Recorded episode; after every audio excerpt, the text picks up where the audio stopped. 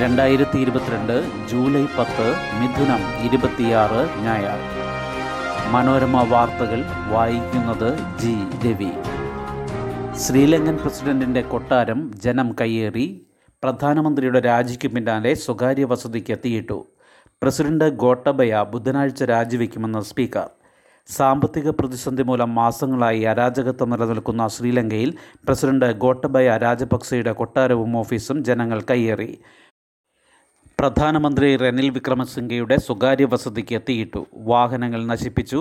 ബുധനാഴ്ച രാജിവെക്കുമെന്ന് ഗോട്ടബയ തന്നെ അറിയിച്ചതായി സ്പീക്കർ മഹിന്ദ അഭിവർദ്ധന രാത്രി വൈകി വീഡിയോ പ്രസ്താവനയിൽ പറഞ്ഞു. സമാധാനപരമായ അധികാര കൈമാറ്റം ഉറപ്പാക്കാനാണ് പ്രസിഡന്റിന്റെ രാജി തീരുമാനമെന്നും ജനങ്ങൾ ശാന്തരാകണമെന്നും സ്പീക്കർ അഭ്യർത്ഥിച്ചു. രാജ്യമൊന്നാകെ കൊളംബോയിലേക്ക് എന്ന് പേരിട്ട ബഹുജന കൂട്ടായ്മ ആഹ്വാനം ചെയ്ത റാലിയിൽ പതിനായിരങ്ങളാണ് ഇന്നലെ രാജപക്സെയുടെ വസതിയിലേക്ക് ഇരച്ചെത്തിയത്. അതീവ സുരക്ഷയുള്ള ഫോർട്ട് മേഖലയിലെ പോലീസ് ബാരിക്കേഡുകൾ അടക്കമുള്ള തടസ്സങ്ങൾ മറികടന്ന് മുന്നേറിയ ജനക്കൂട്ടം മണിക്കൂറുകളോളം പ്രസിഡന്റിന്റെ കൊട്ടാരം വളയുകയും തുടർന്ന് ഉള്ളിൽ പ്രവേശിക്കുകയുമായിരുന്നു. കാര്യമായ പ്രതിരോധമുണ്ടായില്ല. മുൻകരുതലെന്ന നിലയിൽ വെള്ളിയാഴ്ച രാത്രി തന്നെ രാജപക്സെയെ കൊട്ടാരത്തിൽ നിന്ന് സൈനിക കേന്ദ്രത്തിലേക്ക് മാറ്റിയിരുന്നു.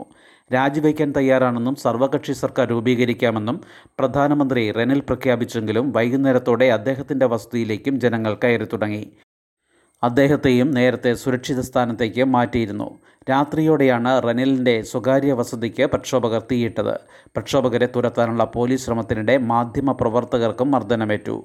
ശ്രീലങ്കൻ പതാക കയ്യിലെന്തിയ പ്രക്ഷോഭകർ കൊട്ടാരത്തിന്റെ വാതിലുകൾ തകർത്ത് ഉള്ളിൽ കയറുന്നതിന്റെ വീഡിയോകൾ ശ്രീലങ്കൻ മാധ്യമങ്ങൾ സംപ്രേഷണം ചെയ്തു.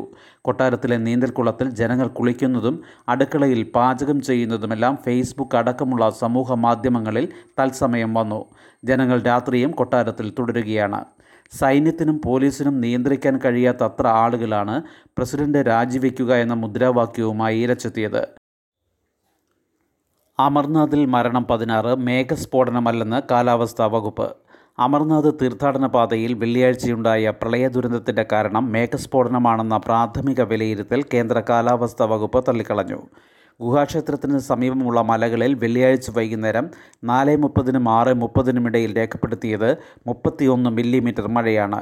ഒരു മണിക്കൂറിനുള്ളിൽ നൂറ് മില്ലിമീറ്റർ മഴയെങ്കിലും ലഭിച്ചാലേ മേഘസ്ഫോടനമായി കണക്കാക്കാനാകൂ എന്ന് കാലാവസ്ഥാ വകുപ്പ് ഡയറക്ടർ ജനറൽ മൃത്യുഞ്ജയ മഹാപത്ര വിശദീകരിച്ചു. ഇതേസമയം വെള്ളിയാഴ്ചത്തെ ദുരന്തത്തിൽ മരിച്ചവരുടെ എണ്ണം പതിനാറായി. ബാൽത്താലിലെ ബേസ് ക്യാമ്പിൽ അപ്രതീക്ഷിതമായുണ്ടായ കുത്തൊഴുക്കിൽ ഒലിച്ചുപോയ ഇരുപത്തിയൊന്ന് തീർത്ഥാടകരെ രക്ഷപ്പെടുത്തി. ദുരന്തത്തെ തുടർന്ന് തീർത്ഥാടനം നിർത്തിവച്ചിരുന്നു. കനത്ത മഴയെ തുടർന്ന് കേദാർനാഥ് യാത്രയും നിർത്തിവച്ചതായി പ്രഖ്യാപിച്ചിട്ടുണ്ട്. ആബെയ്ക്ക് അന്ത്യാഞ്ജലി ജപ്പാനിൽ ഇന്ന് തെരഞ്ഞെടുപ്പ് പ്രധാനമന്ത്രിക്ക് സുരക്ഷ വർദ്ധിപ്പിച്ചു. തെരുവര യോഗത്തിൽ പ്രസംഗിക്കുന്നതിനിടെ വെടിയേറ്റ് മരിച്ച മുൻ പ്രധാനമന്ത്രി ഷിൻസോ ആബെയ്ക്ക് ജപ്പാൻ ജനതയുടെ അന്ത്യാഞ്ജലി. ആബെ വെടിയേറ്റ് വീണ നരാനഗരത്തിലെ വഴിയോരത്തും അദ്ദേഹത്തിന്റെ വസതിയിലും ആയിരങ്ങളെത്തി ആദരമർപ്പിച്ചു. നരായിൽ സുരക്ഷാ വീഴ്ചയുണ്ടായെന്നും അതിന് പോലീസ് ഉത്തരവാദിയാണെന്നും പോലീസ് മേധാവി തൊമക്കി ഒന്നിസുക്കു വാർത്താ സമ്മേളനത്തിൽ പറഞ്ഞു. പാർലമെന്റിന്റെ ഉപരിസഭയിലേക്കുള്ള തെരഞ്ഞെടുപ്പ് നേരത്തെ നിശ്ചയിച്ചതുപോലെ ഇന്ന് നടക്കും. ആബെയ്ക്ക് വെടിയേറ്റതിനെ തുടർന്ന് വെള്ളിയാഴ്ച ടോക്കിയോയിൽ തിരിച്ചെത്തിയ പ്രധാനമന്ത്രി ഫൂമിയോ കിഷിദ ഇന്നലെ പ്രചരണ രംഗത്ത് തിരിച്ചെത്തി. മറ്റു നേതാക്കൾക്കും സുരക്ഷ വർദ്ധിപ്പിച്ചു. തിരഞ്ഞെടുപ്പിൽ ആബെയുടെ പിൻഗാമിയായ കിഷിദയുടെ സഖ്യം വിജയിക്കുമെന്നാണ് പ്രവചനം. കക്കയം ഡാമിന്റെ രണ്ട് ഷട്ടറുകളും തുറന്നു. ജലനിരപ്പ് രണ്ടായിരത്തി നാനൂറ്റി എൺപത്തി ആറ് പോയിന്റ് ഏഴടി മഴക്കലി തുടരുന്നു. പത്ത് വീടുകൾ തകർന്നു. ഇന്ന് ഓറഞ്ച് അലർട്ട്. കോഴിക്കോട് ജില്ലയിലെ മലയോര മേഖലയെയും താഴ്ന്ന പ്രദേശങ്ങളെയും പിടിച്ചുലച്ച് കനത്ത മഴ. പരക്കെ നാശനഷ്ടം. ശക്തമായ കാറ്റിലും മഴയിലും ജില്ലയിൽ കഴിഞ്ഞ ഇരുപത്തിനാല് മണിക്കൂറിനിടെ പത്ത് വീടുകൾ ഭാഗികമായി തകർന്നു. വടകര താലൂക്കിലെ ഒരു വീടിനും കൊയിലാണ്ടി താലൂക്കിലെ ഒൻപത് വീടുകൾക്കുമാണ് നാശനഷ്ടം. അതിശക്തമായ മഴ പെയ്യുമെന്ന പ്രവചനത്തിന്റെ അടിസ്ഥാനത്തിൽ കാലാവസ്ഥാ വകുപ്പ് ജില്ലയിൽ ഓറഞ്ച് അലർട്ട് പ്രഖ്യാപിച്ചു. ജില്ലയിൽ കനത്ത മഴ തുടരുന്ന സാഹചര്യത്തിൽ ജലാശയങ്ങളിൽ ഇറങ്ങുന്നതിന് നിരോധനം ഏർപ്പെടുത്തി കലക്ടർ ഉത്തരവിട്ടു. കക്കയം പെരുണ്ണാമൂഴി റിസർവോയറുകളിൽ നിന്ന് വെള്ളം തുറന്നുവിടുന്നതിനാലും ജില്ലയിൽ എല്ലാ നദികളിലും ജലാശയങ്ങളിലും ജലനിരപ്പ് ഉയർന്നിട്ടുണ്ട്. കടൽ നദികൾ മറ്റ് ജലാശയങ്ങൾ എന്നിവിടങ്ങളിൽ ഇറങ്ങുന്നത് നിരോധിച്ചിട്ടുണ്ട്. ടൂറിസം കേന്ദ്രങ്ങളിൽ എത്തുന്നവർ പാറക്കെട്ടിലും വെള്ളക്കെട്ടിലും ഇറങ്ങുന്നതിന് നിരോധനം ഏർപ്പെടുത്തി. പ്ലസ് വൺ ഓൺലൈൻ അപേക്ഷ നാളെ മുതൽ പ്രവേശനത്തിന് ഏകജാലകം. പ്രവേശന നടപടികൾ ഓൺലൈനിൽ സാധാരണഗതിയിൽ സർട്ടിഫിക്കറ്റുകൾ അപ്ലോഡ് ചെയ്യേണ്ടതില്ല. പ്രവേശനത്തിന് O T P password candidate login രീതി. അപേക്ഷാ ഫീസ് ഇരുപത്തിയഞ്ച് രൂപ. അപേക്ഷ നൽകുമ്പോൾ അടയ്ക്കേണ്ടതില്ല. പ്രവേശന സമയത്ത് നൽകിയാൽ മതി. അപേക്ഷയുടെ പ്രിന്റ് വെരിഫിക്കേഷന് സ്കൂളിൽ നൽകേണ്ടതില്ല.